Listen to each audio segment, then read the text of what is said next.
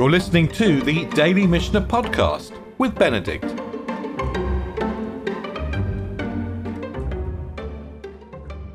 So we began chapter 2 with these analytics on different kinds of offerings.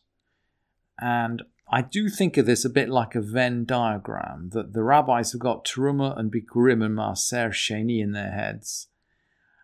And in the first three Mishnayot, we looked at the the three overlaps. In other words, of these of these three items in the Venn diagram, Maaser Sheni, Bikurim, and Truma, they effectively you, you, can knock one of the three out at any one time. You're left with two, and that's the two left over are effectively the the subject of the first three Mishnayot. And we're, we're going to continue down the same structure, but in a slightly different way. So we're going to begin now on the fourth Mishnah with aspects of Bikurim which are unique which don't apply to Truma or Maaser Sheni. So it's the other side of the Venn diagram. And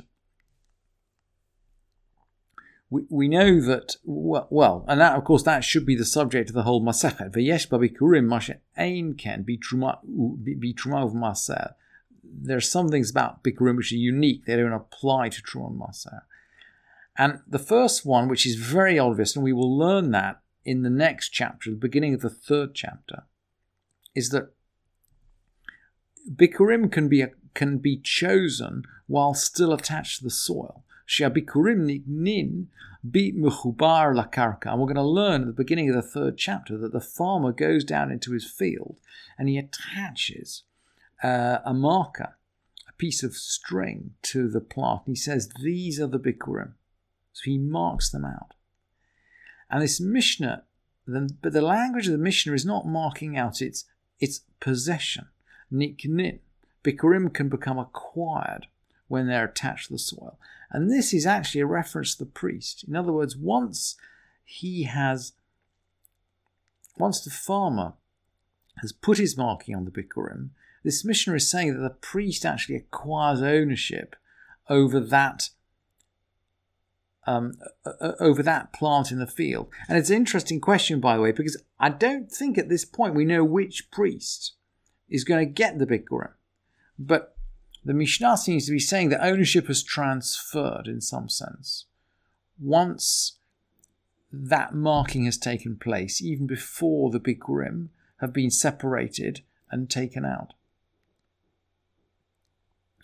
Now, along similar lines, Ve'oseh Adam kol sadehu bikurim. You can make your whole field bikurim if you want. And we learnt when we learnt about um, Truma and Maaser that if you say my whole field, my whole threshing floor is Maaser, we haven't said anything actually. That the Truma Maaser have to be taken from the produce. Somehow that doesn't apply to Bikurim. And then we've learned v'chayav ba'achrayutam. He's actually responsible for them until they get to the um, until they get to the Beit Mikdash, even though ownership somehow seems to pass over when he marks them out. And then we're going to learn in the third chapter, Utunin Korban Veshir Now they need a Korban. They're going to have a, a, a Korban Shlamim. That's a a peace offering or a whole offering. Veshir, and there's a song. Utnufa, and the priest waves them. And Linas, and the person bringing them spends a night in Jerusalem. And both the Rambam and the Bartenura actually bring a pasuk for each one of these. And I, th- I think they probably take them from the Sifrei or the Jerusalem Talmud, although they bring slightly different pasukim just to demonstrate all, these works. And I, I, didn't think we had time to jump into all of these, so I, I didn't want to stop on the pasukim. But there is a pasuk for all of them, and the easiest way of getting the pasuk is in the Bartenura. So that this Mishnah, the fourth Mishnah, really finishes off the analysis of Bikurim. And now we're going to jump into Trumat Maaser. Now, Trumat Maaser is the tenth which a Levi separates from his Maaser. So a, the ordinary Maaser is a tenth that goes to the Levi, but the Levi himself has to separate a tenth of the tenth and give it to the Kohen. So this Trumat Maser, this tenth of the tenth, Shavela Bikurim Bishtei Drachim, it's like Bikurim in two ways. Vela Truma Bishtei Drachim, and it's like Truma in two ways. So we're going back into the analytics. So it's like Bikurim in the sense that Nitelet minatahor al you can take it from pure, you can take it from pure for impure. Veshelomina mukaf, and you can take it from produce which is not close. And I think the rabbis are connecting these two, that they they do not want you to take from the the um, the the truma needs to be taken. We, when we learn the halachos of truma, we learn the principle of like for like that if you're exempting produce which is clean, you have to take from produce which is clean. And of course, in order to be sure of that, you need produce which is close because you have to know that it's clean. So those two are connected. That's a requirement for truma, but not for bikurim. And along the other, and um, in parallel, Ve'oseret agoren, Ve'yesh lashir kat truma. We're talking about trumat maser now. So trumat maser Oseret agoren. We we learned that there are some kinds of offerings, and um, maaser is the classic, for which which make the threshing floor forbidden. In other words, that you can't eat anything on the threshing floor until you've taken out the maser.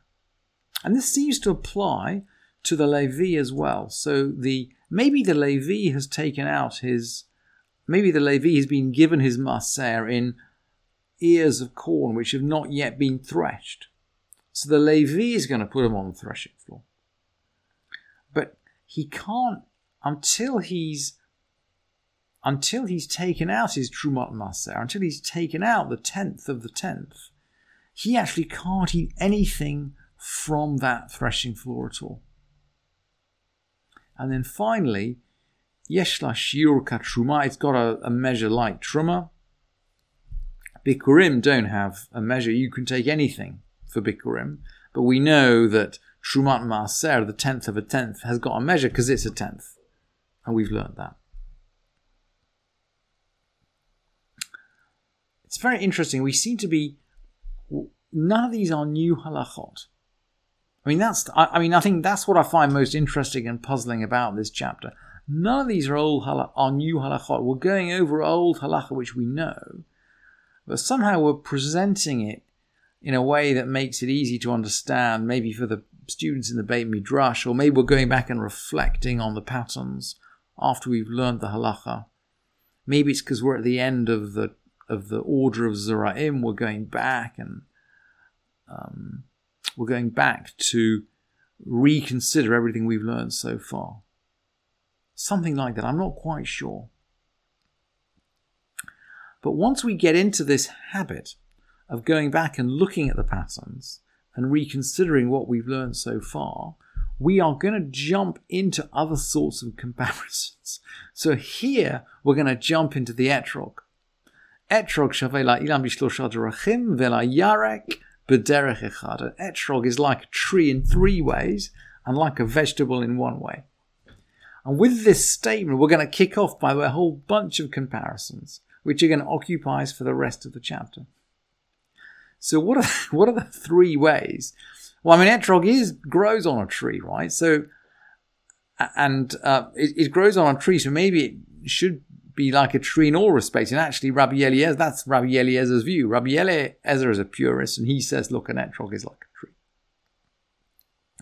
Well, the, the first opinion in the Mishnah is not quite like that. Shavela Ilan, it's, it's, like a, it's like a tree in, in three ways. As far as or, Orla and Rivia and Shvi'it. And these are all And these are all time bound issues. These are all to do with calendar. So, Orla is the prohibition of eating in the first three years.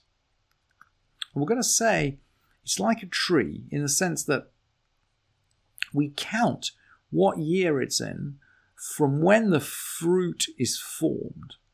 That, by the way, is why we mark the new year for trees around the very um, we're going to mark it really in the depth of the just at the end of the winter when nothing is really growing very much and certainly trees aren't forming fruit anything that forms its fruit before um, the 15th of Shavat is going to be in the previous year for, the, for purposes of Orla and Shvi'it. And um, uh, Natiyat Rivai is the, this third area. In the, the first three years, the fruit is forbidden, but the fourth year, Natiyat Rivai, the fruit taken to Jerusalem in the same way that Bikurim are taken. Maybe that's maybe that's the a connection or the illusion in this Mishnah. So there is something slightly connected to Bikurim here. In the fourth year, it's going to be taken to Jerusalem and eaten. But all of these three areas are defined by when the fruit is formed. And that's not so for, well, these don't apply to, these halachot don't apply to vegetables anyway. But the Mishnah continues, Vila Yarek Echad, the etrog is like vegetables in one area, which is that it's its um, maaser goes when it's picked, rather than when the fruit is formed, according to Rabban Gamliel. So you might have a you might have a fruit, an etrog fruit, which starts to get formed in the seventh year. So it will be ownerless in the seventh year. But as far as Maser is concerned, it would go in the eighth year. Now, I think that's a meaningless issue because there's no. If it's seventh year produce, there's no Maser liable on it. But I think if we follow the other example, if it's the fruits formed in the sixth year, then it's yeah, it maybe for Maaser it's treated like seventh year. It, it's a this is a, this is a very odd halacha, and I'm not quite sure I'm qualified to actually think through all of the ramifications. And maybe that's why Rabbi Eliezer says, look, it's like a tree in all respects. Thank you for listening to this edition of the Daily Mishnah Podcast with Benedict.